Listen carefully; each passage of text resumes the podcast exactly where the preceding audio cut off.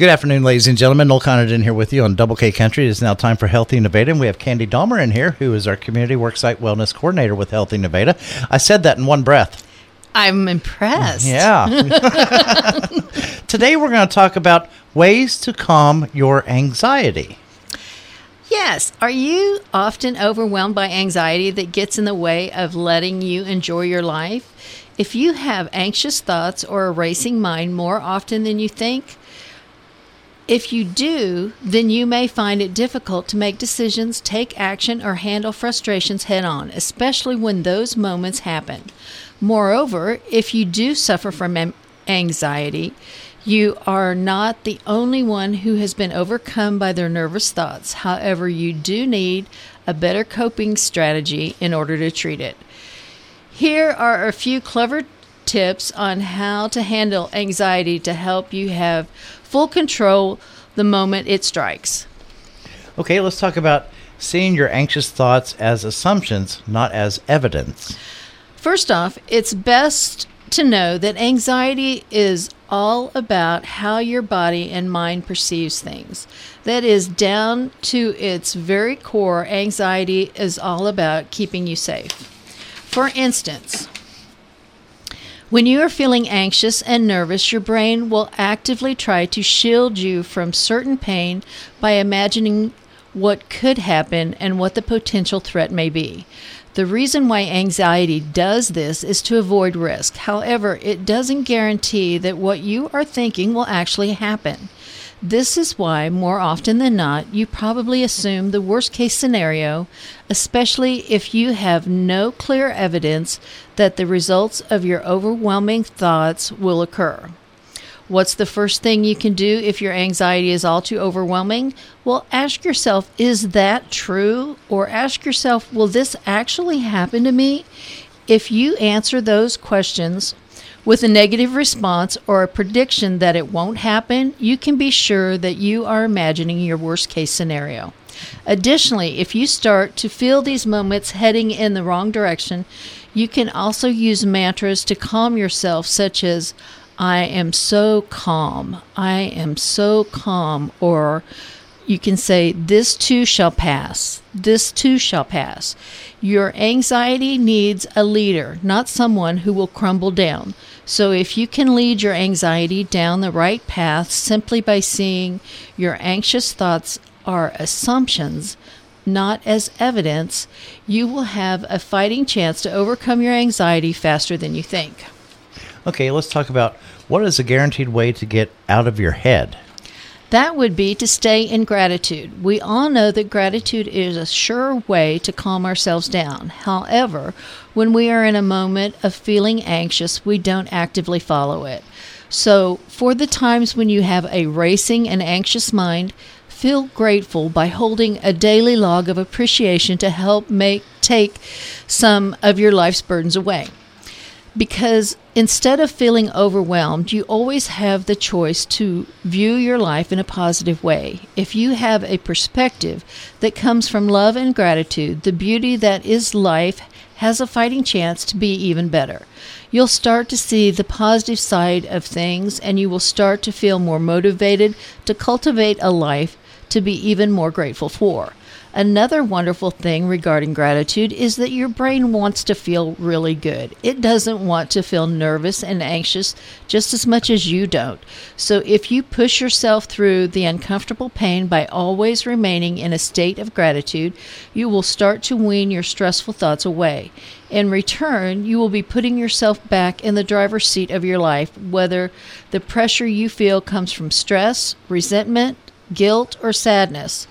Moreover, following a life filled with gratitude will truly allow you to look at it, the glass as half full instead of half empty.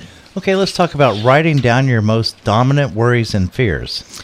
Most fears are based on reoccurring thoughts. To help your brain deal with these reoccurring thoughts better, it is important to actively inform your brain to be aware of them so you can work with them.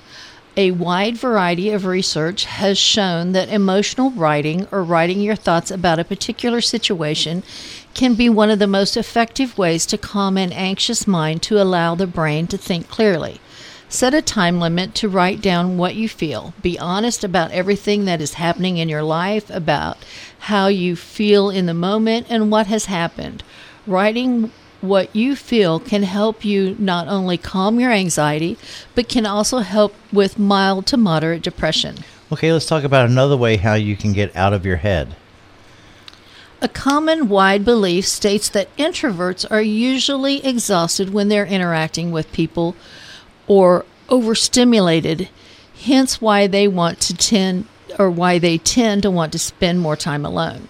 At times, having alone time is needed. However, too much alone time can lead to anxious thinking and a racing mind.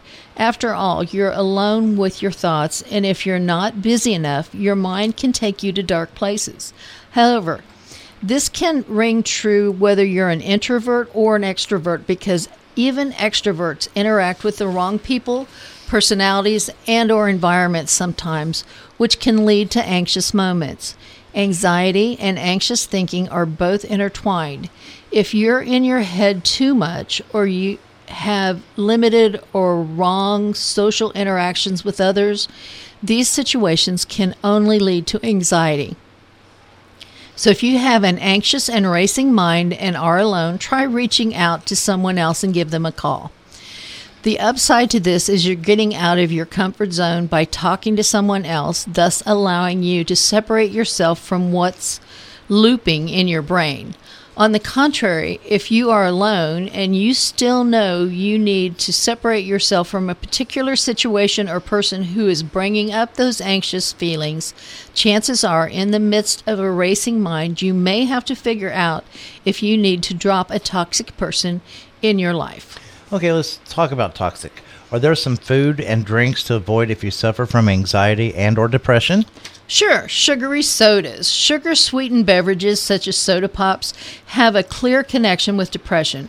If you're looking to quench your craving, try sparkling water with lemon. Another one is white bread. After you eat bread that contains white flour, the highly processed white flour turns into high blood sugar almost immediately, which can cause anxiety and depression with high energy spikes and crashes. Foods and drinks containing aspartame.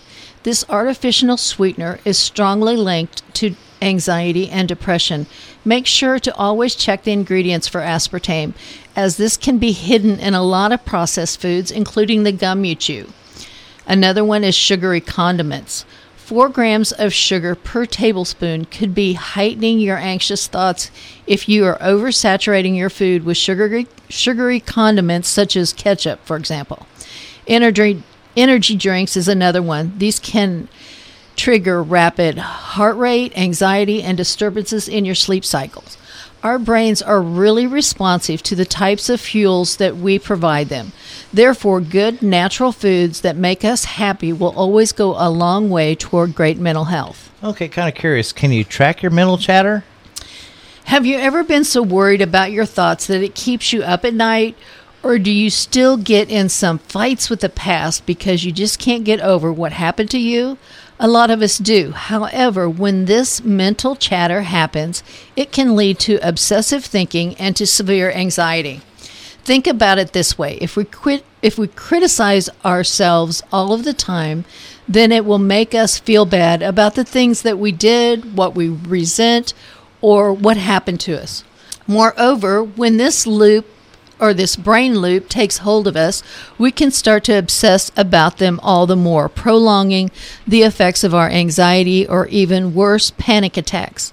Not only that, but all of these worries can turn into an internal obsession and dialogue that can be overplayed on a continuous loop, and that this is why it is key to pay close attention to your mental chatter. Okay. When you are suffering from anxiety, you have uh, to actively retrain your mind to automatically act as a spectator to your own internal dialogue and not as a slave. You can do this by actively drawing attention to your thinking process without engaging or giving it a reaction. To get what we want out of life and ultimately feel a little better. So the next time your anxiety is racing, try being an innocent spectator by asking yourself questions when you feel anxious, such as Is this the truth? Or What do I know for sure? Or Have I already learned from this? Chances are, if you have already played this mental loop over and over, you've probably learned what you needed to learn. Besides, if you know certain circumstances won't happen again, then there's nothing that that mental chatter is teaching you. So you might as well turn those obsessive and anxiety stirring thoughts into positive ones so that you can lead your life with more positivity. Speaking of positivity, let's talk about start serving others. Lastly, at the end of the day, when you are feeling the most anxious and on edge, then you are most likely thinking about yourself. Sorry to say this, but you're most likely coming from a me perspective. And when you start thinking anxiously this way, it can turn sour in no time. Sometimes all we need to stop obsessively thinking about our own problems or our fears is to redirect our minds by focusing on something or someone else. Serving others is a sure way to do that and will shift your concentration from yourself to someone else, which can really aid in relaxing anxiety. So, if you can make a point of contacting someone you think may need help, spend more time in voluntary in volunteer services, or develop anything you think like as a business or side hustle that can help others in a more meaningful and positive way, you'll calm the winds of your mind in no time. Plus, as an added benefit, just focusing on the well being of the community as a whole can also give you a sense of purpose, which can be extremely revitalizing in and of itself. Calming an anxious mind is always going to be a superpower. Thank you for listening today. If you or your organization would like to know more about these mindfulness based stress reduction techniques, please contact me at Healthy Nevada. Our telephone number is 417 283 4575. And remember to check and like our Facebook and Instagram pages for our mindful moments each week. Well, that was really interesting. That was uh, about um, ways to calm your anxiety. Pretty cool. Thank you. Thank you, Candy. Of course, we've been talking with Candy Dahmer with Healthy Nevada about ways to calm your anxiety today on Healthy Nevada.